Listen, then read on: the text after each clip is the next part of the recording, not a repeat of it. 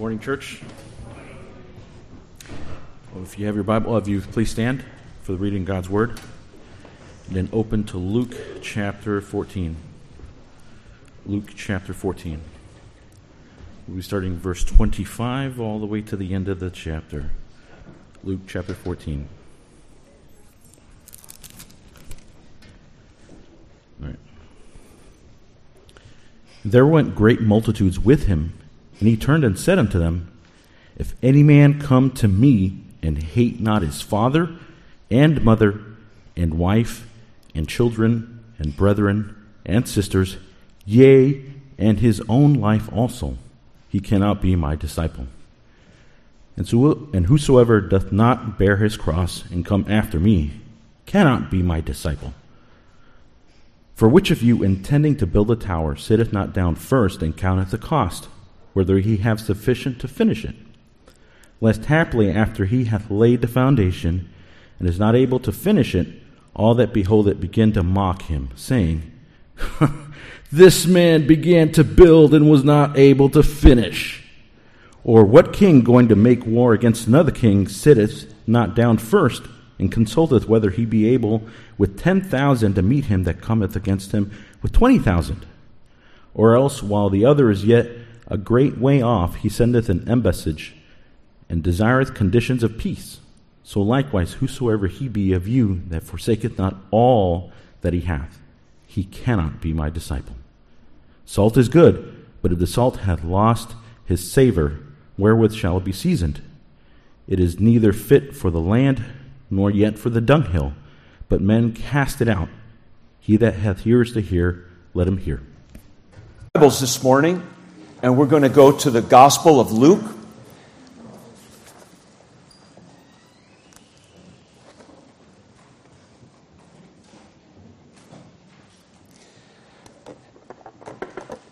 I've been doing a series in the parables of Jesus Christ, his teachings. Jesus Christ mastered the parabolic method more than any who has ever lived. Jesus spoke in parables, and Matthew, Mark, and Luke tell us of many of his parables. This is part 20 in the series, and I'm just getting going, it seems, because there are so many parables. So, Today's message on the parables of Jesus, I'm entitling very simply, Count the Cost. I want you to know exactly what I'm here to say today. I want all of us to count the cost and whether we should believe in and follow Jesus Christ as his disciple. Luke chapter 14, I would like for us just to read one verse because this passage was read, but I'd like to read verse number 28 as we begin. If you have your Bible open, you may feel free to read it with me. Luke chapter 14, verse 28. For which of you, intending to build a tower, sitteth not down first and counteth the cost, whether he have sufficient to finish it? So now, Lord, we pray that you would give us grace as we have one life to live.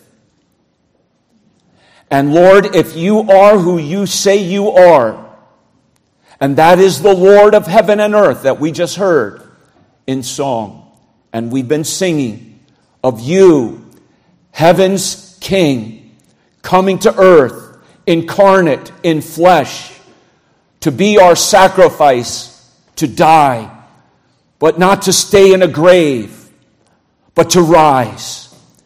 And we talk to you today, Lord, because you are risen, King of kings. And so, Lord, I pray you'll help each of us to take this message very seriously and count the cost and consider that we ought, we must use our one life for your glory. So, work a deep work in our hearts, we pray, in Jesus' name. Amen. So I've been really challenged by the life of Ernest Shackelford when in 1915 he took a group of men on the Imperial Transatlantic Expedition. Not long after they began this journey, they were trapped in the ice of Antarctica. And there, the ship was. They had to figure out what to do. What had these men signed up to do? Ernest Shackelford sent out, it, it is said he sent out a men wanted ad. And in that ad, he asked for men to sign up for a hazardous journey with small wages, bitter cold, long months of complete darkness, constant danger, safe return doubtful, honor and recognition in case of success. Signed, Sir Ernest Shackleton. And so they signed up to possibly suffer gangrene, frostbite, hysteria, and even die. So why would they do it? Why would they? Why would these men sign up to join Shack, Shackle, uh, Shackleton in this great expedition? Do you know how many men applied? It is said about 5,000 men applied. He was only needed about 28, but 5,000 accepted that invitation. And he weeded them down, and 28 went on this expedition because people are looking for a greater purpose for which to live. People are tired of their boring lives. People want to be gripped with a passion and a cause that is bigger than themselves. But soon, when they went down into Antarctica, they were trapped in the powerful ice. And literally, millions of tons of ice was around that ship, slowly crushing it. And they did not get close to achieving their goal. Their goal was to literally go through the, the, the continent of Antarctica. They wanted to, to transverse the, the continent of Antarctica from one, uh, one point to the other in what would have been the greatest polar journey to date at that time. And they didn't succeed. But it became one of the great adventures of all time. If you get a book called Endurance, and that was the name of their ship, it's truly an incredible story of survival and how Shackleton brought these men back to safety. It's an amazing story, but they did not fulfill their goal. They counted the cost, but not fully. They didn't fully understand what it would take for a wooden ship to to do what they were asking it to do, and it couldn't do it when it got trapped in the ice. So, today, with that in mind, I want us to talk about an even greater expedition. And it's the expedition of following Jesus Christ. It's the expedition of being a disciple of Jesus Christ. The greatest human experience you can embark on is the discipleship expedition. To follow Jesus Christ.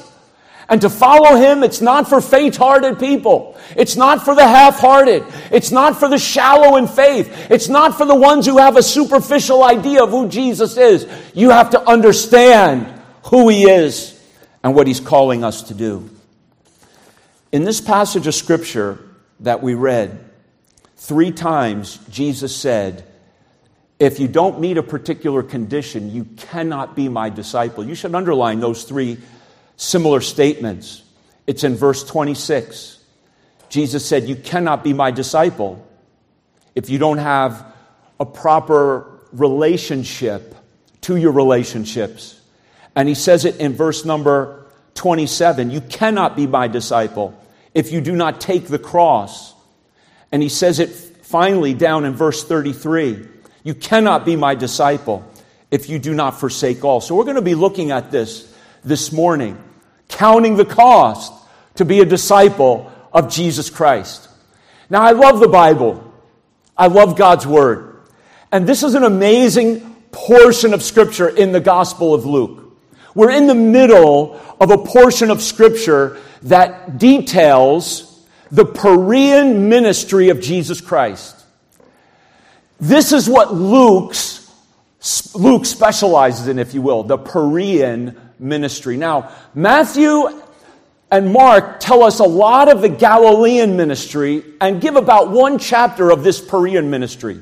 John really doesn't tell us much about it, a little bit, but Luke tells us as we see here, almost 10 chapters in Luke, and some of the most famous stories known to men are in this portion of Scripture, only found in Luke, like the story of the Good Samaritan, like the parable of the prodigal son, and other parables and other teachings that are world famous, that have literally changed millions of lives, are in this Perean ministry. Now, the Perean ministry goes from Luke 9 verse 51 down to Luke 19. And you say, why do we call it Perean ministry? Because Perea is this area outside, on the other side of the, of the Jordan River. This is the area where John the Baptist had been baptizing. So this is kind of where Jesus started his earthly ministry when he was baptized down here in this area of Perea. But now, as he's getting toward the time where he would die, this is the last three and a half months of Jesus' earthly life.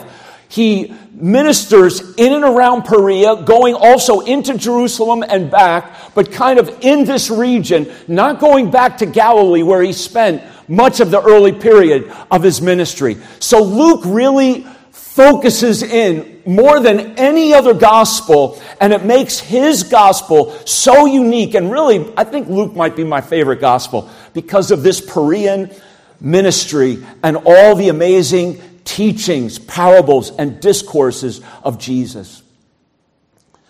But in this passage of Scripture, what we see is, and what we have to remember is this where has Jesus been in the beginning of Luke 14?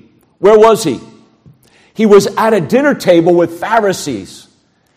And he basically has just told the Pharisees that national Israel is going to reject me that Jesus will be and he has been rejected by the elite class, if you will, the ruling class, the, the religious class of Israel, even to this day.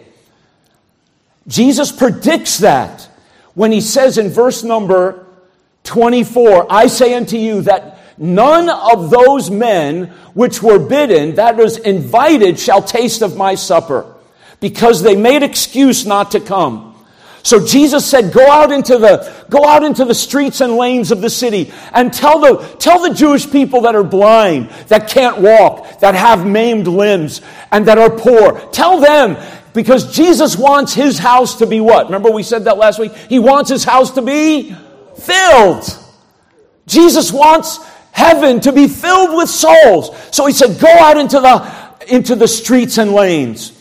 And they said, Well, we did that and there's still room. Then he said, Go even further and go out into the highways and go out into the hedges and talk to the travelers of the nations of the world. Talk to the thieves that are hiding out in those hedges and tell them to come. And they're invited into my kingdom. So Jesus wants his house to be filled. National Israel will reject him, but there's a remnant of Jews who will believe in him. And then there are many Gentiles who will believe in him. He wants his house to be filled. But now he gets up from the dinner table, and notice our first verse in verse 25. As he gets up out of the dinner table where he's talking to these, these rigid religious Pharisees, he goes out into those streets, into the lanes where the poor and the lame and the blind are. And it says in verse number 25 what? That great multitudes were with him. So Jesus is no longer talking to the Pharisees. He's not talking to the religious people. He's talking to the common people. And it was the common people who what? Who heard him gladly, hanging on his, these people would hang on his every word. They wanted to know, what is this man teaching? And you know what Jesus teaches? You have to count the cost. If you're going to really be a follower and disciple of mine is serious business. And it's almost as if he's trying to thin out the ranks, which is quite amazing. He wants his house to be filled, but he, want, he wants his house to be filled with true disciples and followers of him. And it's as if, remember, and God often does weed out the ranks, so to speak. Remember, remember when Gideon was going to go fight the, the Midianites? And I believe there were 135,000 Midianites. Gideon was outnumbered with 32,000 men. 32,000 versus 135,000. That was the odds. And God told Gideon, Gideon, you have too many. And so, through a number of tests, being afraid, not being alert, the third, the, the, the number of Israelites went from 32,000 to 300. Now it's 300 against 135,000. And God said to Gideon, Now you're ready to fight. Now the Lord wants his house to be filled, and he loves you, and he loves the whole world. But he wants true followers of Jesus Christ who will count the cost. Earlier in Jesus' ministry, he was preaching, and he was preaching such hard things. Multitudes were following him. He had walked on the water. He had fed the multitudes. People were following him. Many, many people were following him for the wrong motive. So Jesus thins the ranks. And he starts speaking hard things. This is in John chapter 6. And people started to go away from him. And Jesus even asked Peter at that time, he said, Peter, will you also go away? And Peter said, Lord, to whom shall we go? You have the words of eternal life. But Jesus often spoke in such a way that it would challenge people to the point that the shallow, the superficial, the faint of heart, the half heart wouldn't follow through. And you know what? We see it in church even to these days. We see people follow the Lord for a little while, like the seed that springs up, but then when tribulation and trials come, they just go back. They don't continue. That's why I challenged this beautiful couple today, dedicating their child to the Lord, to continue, because so many don't. And now let me also say in this passage, the, the controversy is, is Jesus talking about salvation or is he making a difference or a distinction between salvation and discipleship? I'm not going to go deep into this, but it is an important thing to at least say that salvation is by grace through faith in Jesus Christ. If you're not born again, Jesus simply said, You must be born again. That means you must put your faith in Jesus. You must change your mind toward who He is and toward your sin and who God is. You change your mind. That's repentance. Repentance is a change of mind, which will lead to a change of will. And then you will believe on the Lord Jesus Christ that He's the one who died on the cross for you and raised from the dead. And salvation happens when we believe that Jesus Christ died on the cross and rose again. Salvation is absolutely free. You don't work for it. You don't pay for it. You receive salvation. The gift of God is eternal life. It's a gift through Jesus Christ. Discipleship and surrender is another step, if you will. So I do believe he's making a distinction between salvation and discipleship. And I follow Warren Wiersbe on this, who's a very able and conservative Bible translator and commentator. And he said that Jesus is making a distinction between salvation and discipleship. And here's the distinction I would make salvation is when a person believes that Jesus Christ died on the cross and rose again for them, and they receive him as their Savior. Discipleship and surrender is when a person then believes that I died with Christ and I am raised with Christ to be a serious follower of him. So I believe that's more what Jesus is talking about here. I could be wrong, but that's my position on this passage. Count the cost of discipleship. Now, so we want to look this morning at three illustrations Jesus gives from this passage. There's three words we want to look at and three truths. So I'm hopefully going to get through this in pretty quick fashion. I'm going to get bogged down a little bit here and there but three illustrations, three words, three truths, but the one powerful, unusual phrase is in verse number 28. That's our theme. We have to count the cost. So, the three illustrations. The first illustration is the illustration of being a builder. And Jesus simply says about this builder, He says, Which of you intending to build a tower, don't sit it down first and counts the cost, whether he have sufficient to finish. Lest if he, if he doesn't finish it, people are going to mock him and they're going to, they're going to ridicule him. This is easy for us to understand. Before you start a building project, You have to consider your resources and you have to count the cost of what it's going to take to build what you're planning to build. Now, here it, it's interesting, it's a tower. Landowners in Jesus' day, and Jesus always spoke to the people, so he, he understood exact, they understood exactly what he was talking about. Landowners in Jesus' day, especially farmers on their property, in order for them to have safety and security of their crops, they would build towers. Jesus references this in one of his other parables in Matthew chapter 21, verse 33. These towers would guard their property from potential thieves and invaders, and it would and it would allow their watchmen, when they went into the towers, to see in every direction to see if there was any danger all around. And so, the point of this illustration is that we are a what? We are a builder. The Lord is looking for those who have counted the cost and said, Yes, Lord, I want to engage with you in building what you are building. Now, what is Jesus building? What is Jesus building? He's building his kingdom, he's building his church. I will build my church. So we're builders in a great work. The second illustration is battlers, I say. We're battlers in a great warfare. This is an interesting illustration because he talks about a king who goes to make war against another king. But then he finds out that the other king has 20,000 and he only has 10. Now, those are pretty good odds compared to what Gideon had. But still, Jesus in this parable is saying if you're going to go to that warfare, you have to count the cost whether you want to do this because war is serious business. War is the greatest expense we can humanly make because people die and shed their blood in war. War is a terrible thing.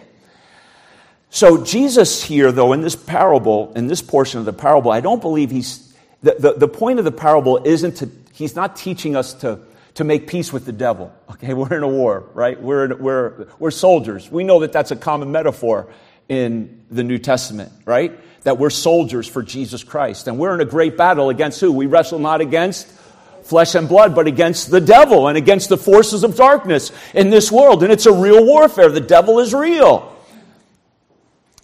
But Jesus, when he says, he says, else, when he, he realizes he's outnumbered, it says he sends an ambassador, an ambassage, or an ambassador, and desires conditions of peace. So Jesus is not saying we're to make peace with the devil. That's not the point of the parable. The point of the parable is to know yourself, know how big you, your, your resources are, the size of your army, know your enemy, know your enemy, and count the cost. Count the cost. That's the theme to count the cost. Because we don't want to engage in a battle and get defeated in that battle. We're in a great battle, by the way, against Satan as well. Uh, we're against the world system of the lust of the eyes, the lust of the flesh, the pride of life, and we're against our own flesh. We're in a battle that is a very difficult battle to fight in this world. We're battlers in a great warfare, but and, and this has often been used. I love Charles Spurgeon, a great pastor from England, had one of the largest churches in the world in England in the mid 1800s. And he had a magazine called, and he called it The Sword and the Trowel, which took these ideas the sword being a, a battler or a fighter, a warrior, and a trowel being a builder. And of course, he kind of gets this as well from, from the, uh, the book of Nehemiah. So we combat sin and we labor for the Lord. Now I'm going to skip over that. So not only are we to be a builder and a battler, but we're to be salt.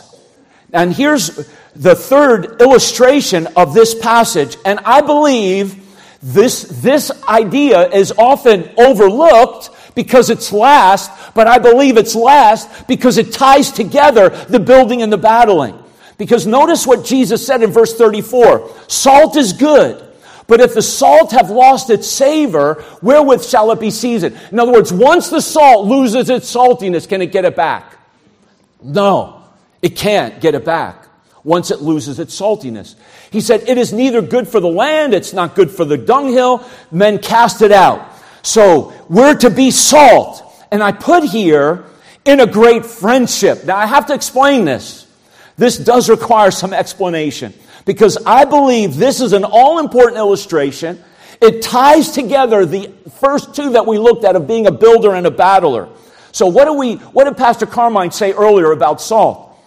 He said that it's used for preservative. Absolutely right. So salt represents at least these four things, we could say. It represents purity, it represents preservation, it represents perpetuity. In other words, it, it causes food to last, and it was a precious commodity.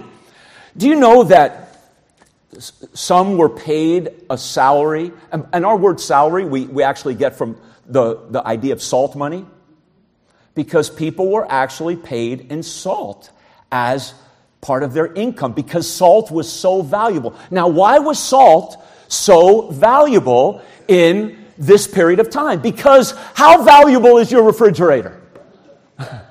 so, salt was the ancient refrigerator. I don't know about you, but if there's ever a blackout, the first thing I think of is, oh no, the food is going to spoil and we need refrigeration.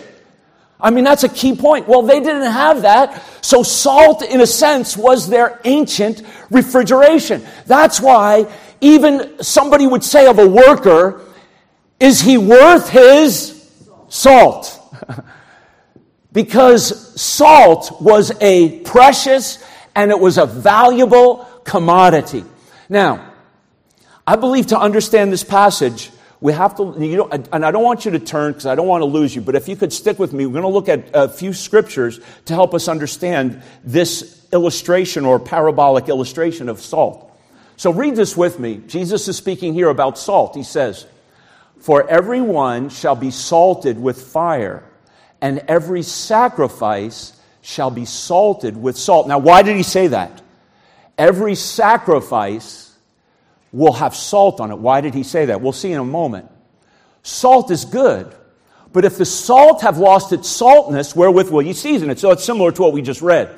But now here's, I believe, the crux of the matter of salt. What Jesus says here, he says, have salt where? In yourself. Now, why would he say that? Have salt in yourself. Well, what Pastor Carmine said was good. We're called to be salt. Have salt in yourself. And then he says, have peace one with another. Now, again, what does salt have to do with peace? So, the questions that I have here are what does salt have to do with sacrifice? sacrifice every sacrifice shall be salted with salt. And what does salt have to do with having peace with one another? I don't understand that. I have, I have, I have Morton salt at home. It hasn't given me peace with anybody that I can remember. So why, what, why was salt a matter of having peace one with another? Well, in the Old Testament sacrifice called the meal offering, or in the King James it says meat offering. That could throw us off. When we, when we think of meat, we think of steak or something.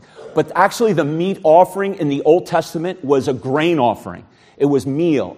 And it's in Leviticus chapter 2. And here's the verse. Again, you don't have to turn there, but if you want to read about that later, you can read about this meal offering. It was made of fine flour. Now, watch. It was made of fine flour and frankincense. Ah, Christmas.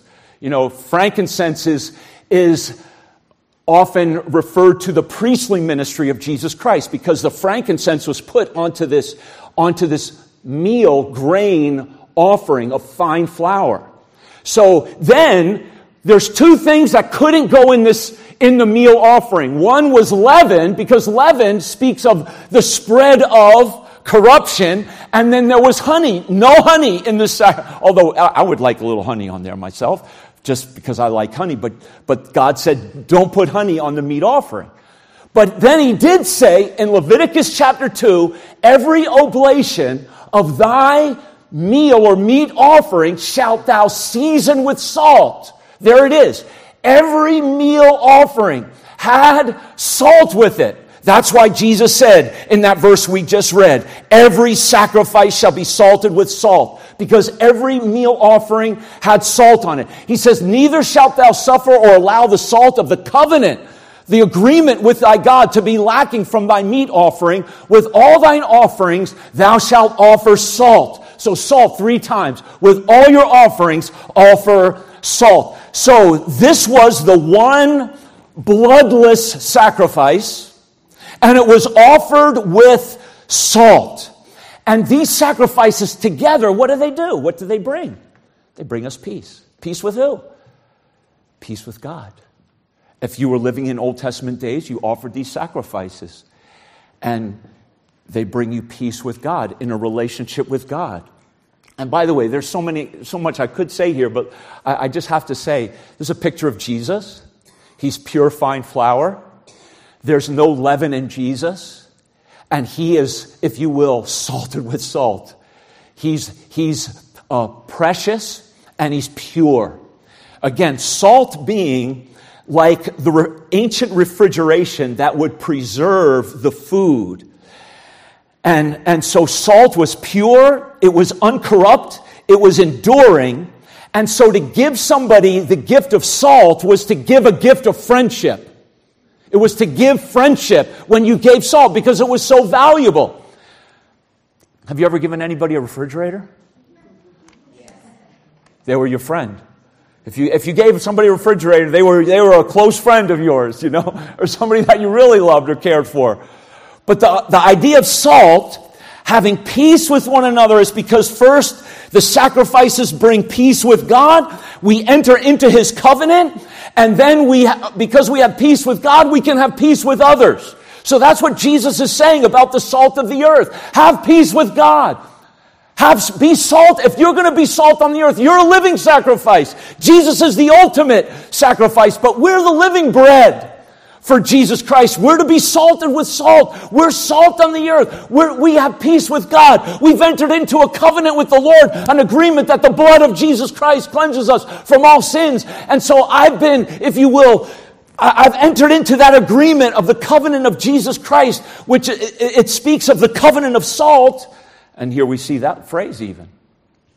All the heave offerings of the holy things which the children of Israel shall offer to the Lord have I given thee, and thy sons and thy daughters with thee by a statute forever.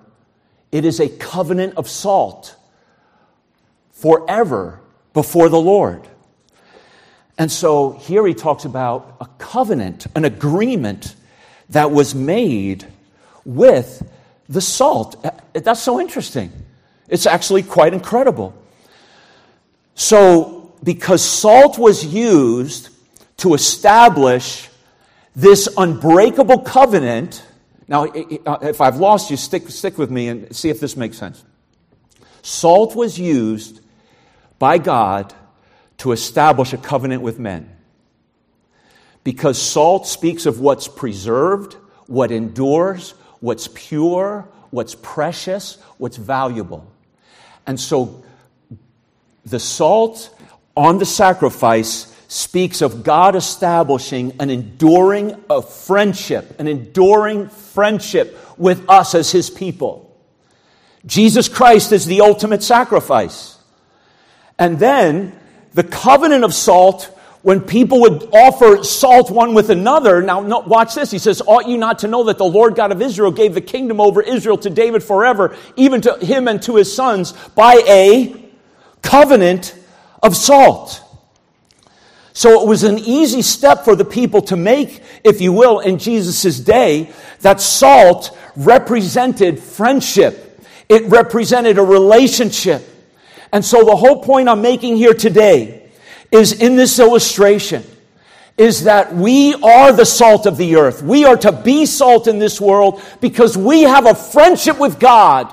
And because we have a friendship with, with God, we want others to have this friendship with the Lord as well. Be salt means I'm right with God.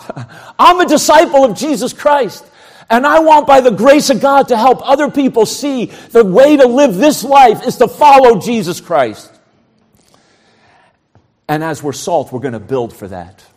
We're going to seek to build what He is building. Now, you know who one of the first, the first time we see tower in the Bible? I'm only going to get through this point, by the way. The first time we see tower in the Bible, who was building it? Remember? Genesis chapter 11. Thank you.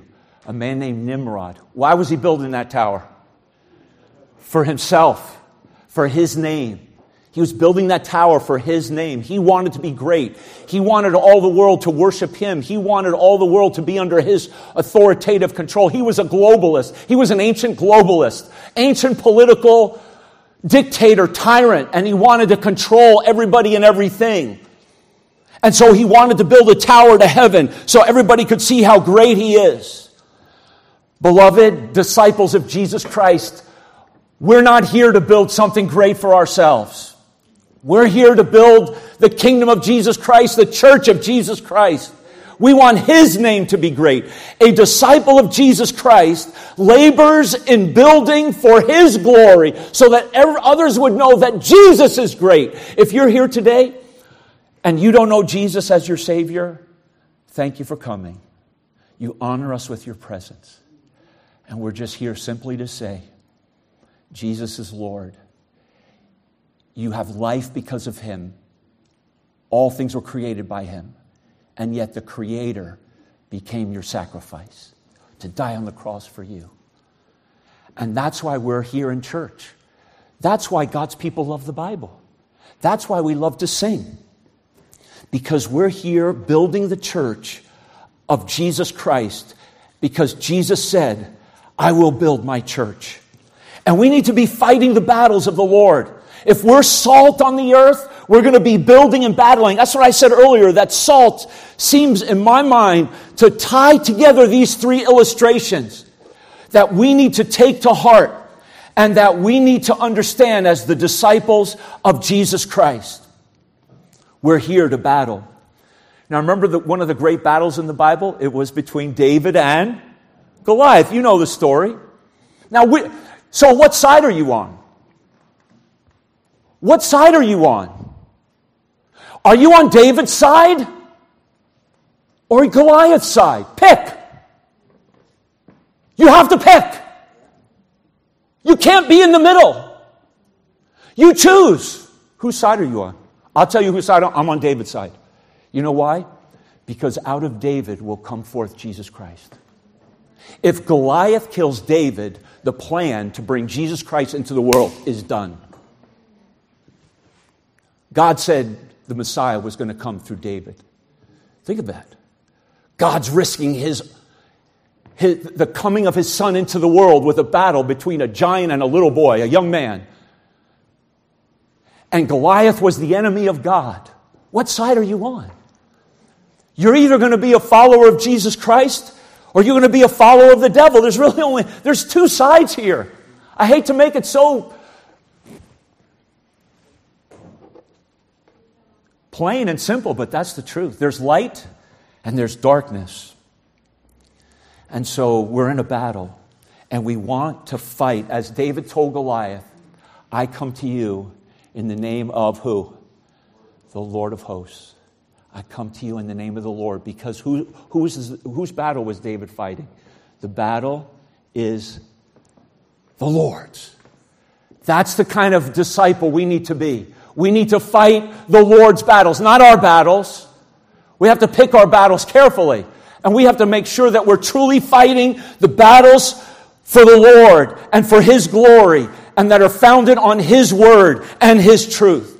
And so, beloved, I'll just stop right there and just say we need to count the cost and consider these three illustrations that we are builders in a great work, we are battlers in a great warfare, and we are to be salt. And we are to spread the love and the friendship of Jesus Christ as his salt. We are called to be a disciple. Will you be a disciple? Count the cost. Let's stand together as we pray.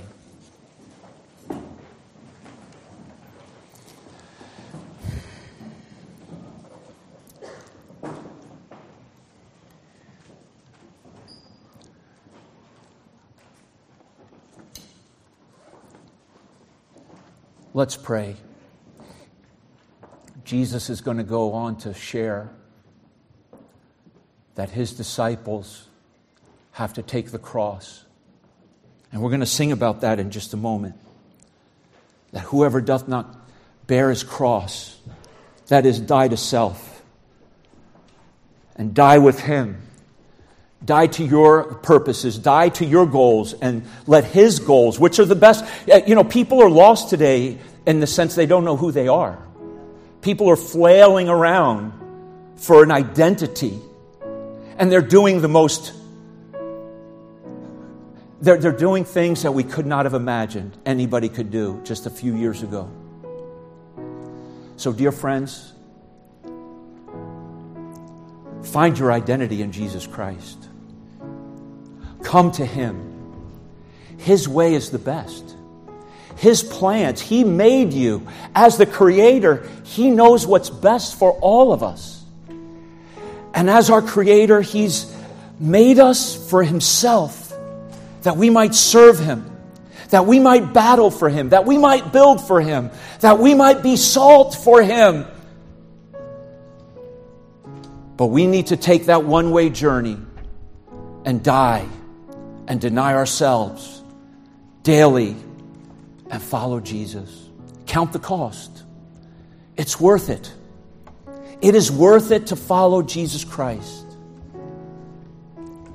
If there's anyone here today that is not a Christian, I would just beg of you, implore of you to consider your soul. Consider where you would spend eternity. Because Jesus said, I am the way, the truth, and the life. No man cometh unto the Father but by me. If you're going to enter the Father's kingdom, which is the kingdom of his dear Son, Jesus Christ, you enter by him through his name, through his great name, and through his work, his great work that he did by shedding his blood for you, dying for your sins, dying the death he did not deserve, dying the death you don't want to, ta- to die. And he rose again. He rose again. He's alive. Would you call on him? If you're here today and you're not saved, I beseech you, I implore you to be born again. As Paul even said in Second Corinthians, we pray you in Christ's stead. We pray you, we beg of you, be reconciled to God. I'm seeking to persuade you. Yes, absolutely, because this world will persuade you against God. I'm persuading you for the truth. Help us, Lord. I pray that those who are under the sound of my voice not saved, that they would turn to you and be saved. And then I just want to address very quickly those who are Christians. How many would say, Pastor Matt, I don't understand everything? But I have put my faith and trust in Jesus Christ and counting the cost as I understand it. I want to be a builder for the Lord. I want to be a battler for the Lord. I want to be salt for the Lord in this world. And I want to live for His glory. Can I just see your hand? Just put your hand up and hold it up as a testimony of your faith and love for Jesus and to follow Him. Thank you, Lord. You see all of our hands. And may you work mightily in every heart, in every life. May you bless us, Lord God, to, to not grow weary in well doing. Lord, many have begun this, this fight and this race, and they go back in the day of battle. Help us not. Help us to continue. Help us to follow. Help us to count the cost. And you may put your hands down. In Jesus' name, amen.